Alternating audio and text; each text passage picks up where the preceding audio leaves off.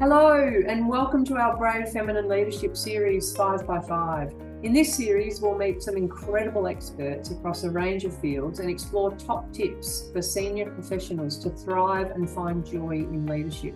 So, whether you're out for a walk, you're on your daily commute, or you've found a few minutes to yourself with a nice cup of tea, enjoy these conversations and keep a notebook handy for the top tips shared. Today, I am joined by Clare Groves. Clare, welcome to the podcast. Thank you for having me.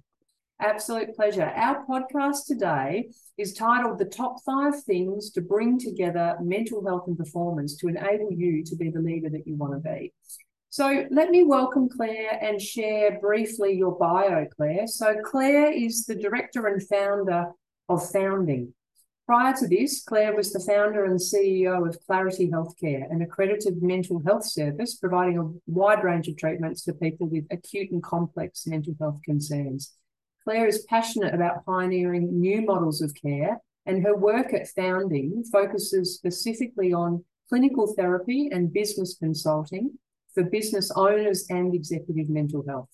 Clare was the manager of Epworth Psychiatry, where she was responsible for developing and delivering the model of care and achieving accreditation for the hospital, uh, inpatient, outpatient, and ECT suites. Before that, Clare spent six years on crisis assessment and treatment teams, CAT teams, both in Melbourne and in Vancouver. Clare's on several boards and is on the expert reference group for the evaluation of federally funded mental health services and her work has been published in the Australian and New Zealand Journal of Psychiatry. Clare, I feel so lucky to have you join us today. Got an incredible background in this space, and you know, never I think has it been more prevalent um, for you know owners and executives um, in terms of challenges with mental health. So mm. skip straight into our, our first question and love to get your expertise and your thoughts on this. So, you know, we know that being a founder and owner and a leader of a company can be confusing and lonely. It can be exhilarating and devastating, and it can have far reaching consequences across the life and lives of those involved. How can we possibly manage the health and well-being of business owners and partnerships? Where do we start? Where do we start? It can be such a lonely existence. Um, I know when I was when I owned um, Clarity, it did feel particularly when you've got so many people answering into you. Um, as a leader, you've got to be absolutely at the top of your game all the time, essentially, um, to make sure that you can be the person you want to be within your business and at within an executive. So I think people often find that they can lose their their their way with their health. Often that can be sacrificed for performance. Not really not realizing that your health is your greatest asset for performance. Not only that, but also um, we do find that particularly business owners, but also CEOs, um, can be sometimes uh, quite perfectionistic and have pre-existing um, mental health predispositions. Um, so we do find that people don't spend enough um, enough time focusing on really what are my vulnerabilities, what are um, what are some of the, my experiences in life, but also within my work that have been somewhat traumatic or um, have essentially meant that it has made my life working a little bit harder. I'm more reactive than what I would like to be. Um, I'm having trouble managing my thinking around the finances. Um, I can't think clearly. You know, there's so many implications to your performance and your thinking that comes from not being absolutely top notch um, in terms of your mental health and wellness. Mm. I mean, we know that 80% of the entrepreneurs experience at least one significant mental health illness or episode whilst running yes. a company you know, what is this all about and how can we improve that for people that are experiencing, you know, mental ill health? Yeah, entrepreneurs, I think, um, are at a, significantly higher risk, um, often because not only are their um, is their performance tied into the performance of the company, but also their personal um, their personal wealth can be at stake as well. It's a huge amount of pressure. Um, not only that, but you've got relationships that you're trying to manage internally and externally of the within the business and, and outside of it. it can be really difficult if you're working with a partner, um, but also it can be really difficult if you're in the business and you've got family members who are not necessarily, they've got their own work and career and they feel like bystanders on a very fast moving train a lot of the time. Um, so we do, we do really, um, you know, we know that entrepreneurs and, and founders, CEOs really struggle with loneliness, with with often anxiety, they wake up with dread you know there's so many things and and often like i said before can be quite traumatized by their experience of running a business what i call small business trauma mm. um, so we we do really need those existing predispositions to be looked at with a with a therapist not just necessarily coaching for some of the entrepreneurs that we have come through um, where their their issues do actually run a lot deeper and are ma- massively impacting their their business so I've got so many questions I want to ask on this. And I, I'm, I'm going to ask the next one and then because I think they're going to be related. But CEOs and executives experience mental ill health at a significantly higher level than the general population. Mm. Um, I mean, what, what is that difference? Um, you know, are there any numbers around that difference? And then how can we support high performers to actually improve their well-being? Yeah. So, why does it happen? Um, so often, what drives people to be high achieving can be somewhat dysfunctional to start with, even though the outcome can be very functional. And we want to make sure that what is driving people to perform is intrinsically motivated rather than looking at what are the external things that I'm getting from performing really highly. Um, so, so often we've had you know we know that perfectionistic traits, that that fear of being criticized, not being open to, um, you know, to feedback and and all of that, although you might actually be very good at it, um, underneath we want to be able to access those skills without it um, being masked by issues of the past. Um, so, what is it that's driven people? Often it's, you know, we've had critical people in our lives when we were kids or um, you know you've got really high performing people around you and you think well that's what you do in order to be successful driven by external things like money and reward and and that sort of stuff which is all fine but also you need that base of who am i what are my values what am i really doing this for how do i marry my behaviors to my values no matter what the circumstance so that i can feel good about myself I can continue to connect with the people around me in a genuine way? Um, how do I keep my relationships alive outside of this very stressful role? All of that is so key to making sure that people can succeed personally and professionally. Um, what was the second part of your question, Melissa? Uh, was um, are there statistics when we say that you know yeah. CEOs and executives experience this at a significantly higher level than the general population. Are there numbers that come to mind when when we talk about that? So it's 80 to 85% of entrepreneurs and CEOs in particular that experience a significant mental health um, concern throughout their time in leadership. Mm. That having been said, all those predisposing factors, if kept in check, can be actually a superpower and not not a problem. You know, being driven and really wanting to perform can be such a superpower if everything else is lining up.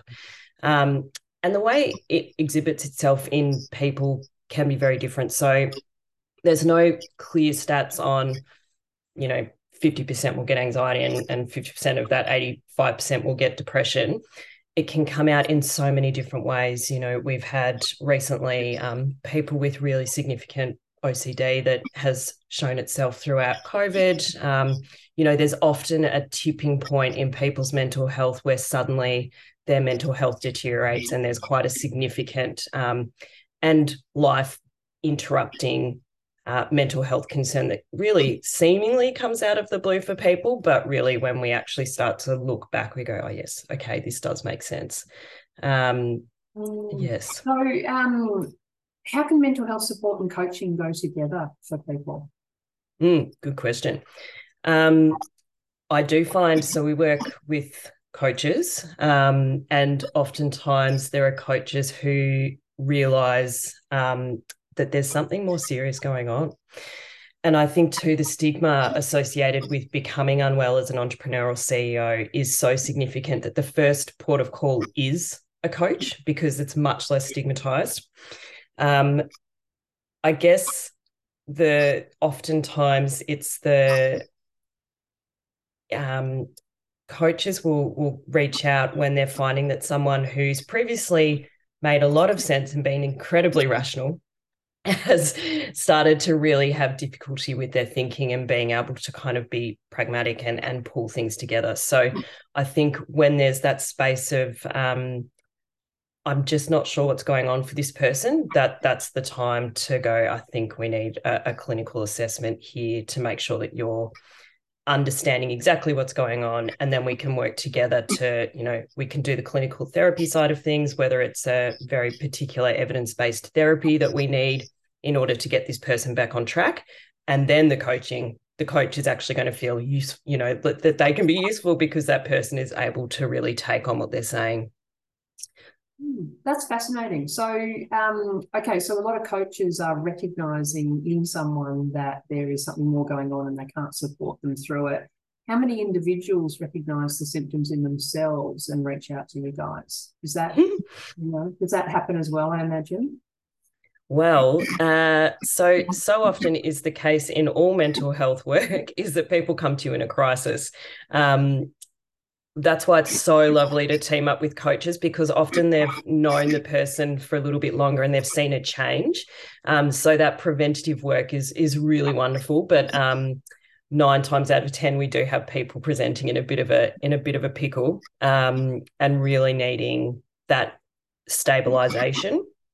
I think too, reassuring people that a you know i guess it, it is a healthcare response so reminding yourself that it is discreet we are under significant um, privacy of course we have to comply with the privacy act there's um, a huge amount of there's an advantage to reaching out to a healthcare response as well um, and really uh, making sure that you are you're noticing those changes. If you can think back to when I started the business, this is how I felt. And how far are you away from that feeling now? How much are you hating your job? How much are you hating um, the responsibility? Do you wake up in the morning feeling a bit sick and wondering what's going to happen today? That anxiety and that that dread is really a sign that your your body and your and your mind is is really sort of at at its limit? And have we pushed ourselves a little bit too hard? Which is the answer is probably yes, having been in that position, um, running clarity for a decade. You just ask too much of your body and your mind, and you can't possibly stay well in amongst that. So, we really focus on how do we keep you in your job and get you well because I know the feeling of actually can't step away. It's not realistic. So, how do we get well in amongst this pressure? is key. Um, you know, often we find that healthcare will just purely go down there, take time off, get yourself well. You know that that's not realistic. Um, so let's really make sure that you feel confident that you can get well, stay well, and also keep all the things in your life that are important. And recognize that you're under financial pressure. You know, you do have to keep the doors open and the lights on, and it's not realistic to step away.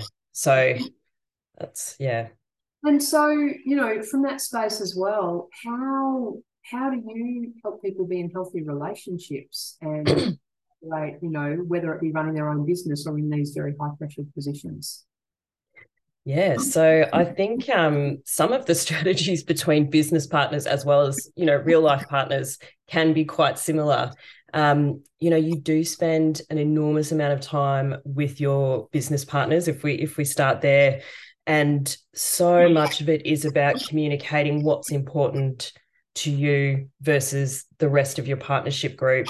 Um, really getting everyone on the same page. It's such a magical thing, to be honest, because so often you just don't feel that you can sit in that space easily. Talk about how how do we view um, a profit distribution at the end of the year? How do we actually look at do we do we keep all of that and reinvest it in the business, or does one person have school fees that they have to pay.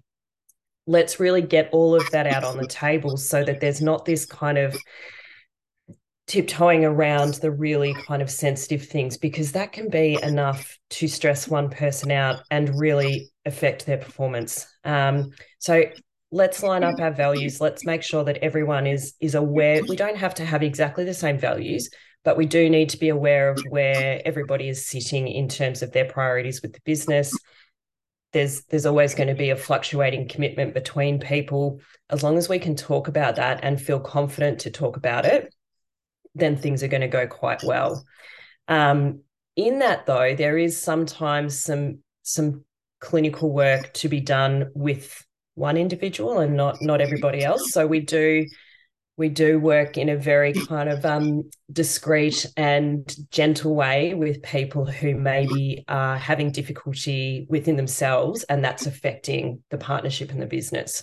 So it's a little bit of a family therapy model essentially um, which is the evidence based approach that we take, is um, really how do we make sure that this functional group is optimized?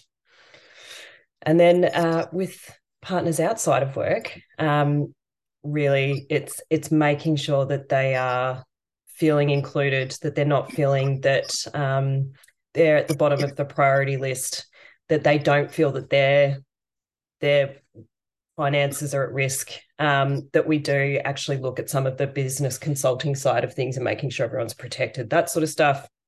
But then also not getting so caught up in the in the day to day of the business because it is never ending. How do you actually stop? How do you rest? How do you spend time with your family and friends and actually be be present, not just physically, um, which is I think one of the biggest things with entrepreneurs is that you can see that they're physically there, but really the lights are on, no one's home. No. Um, they're running through the next email to be sent, the next meeting. Oh, yeah, it's awful, and it's it's you know, it's awful for them. It's really hard for the people around them. Yeah. So, how do you rest?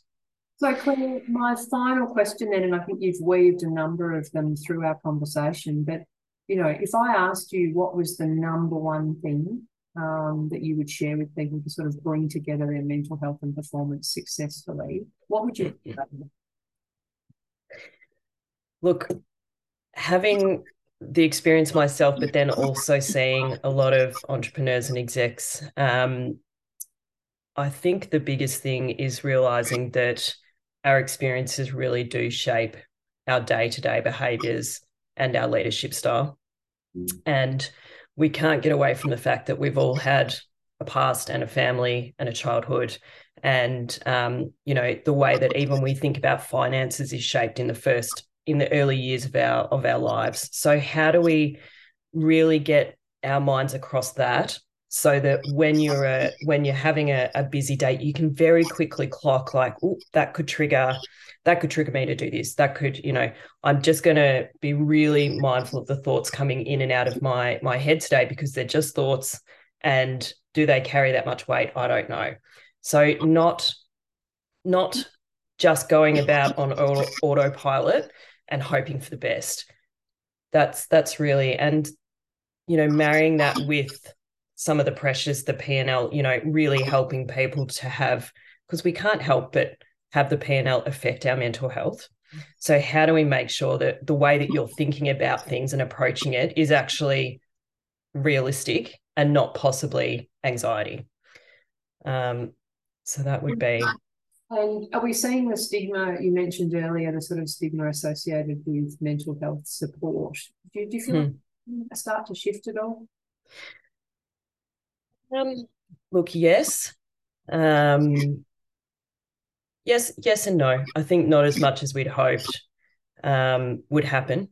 I mean, it is, as you say, Melissa, we are corporate athletes, and there's no athletes out there that I know that don't also have a, a sports psychologist. So, how do you, um, how can you possibly expect yourself to perform without the clinical support needed to get your brain running really well?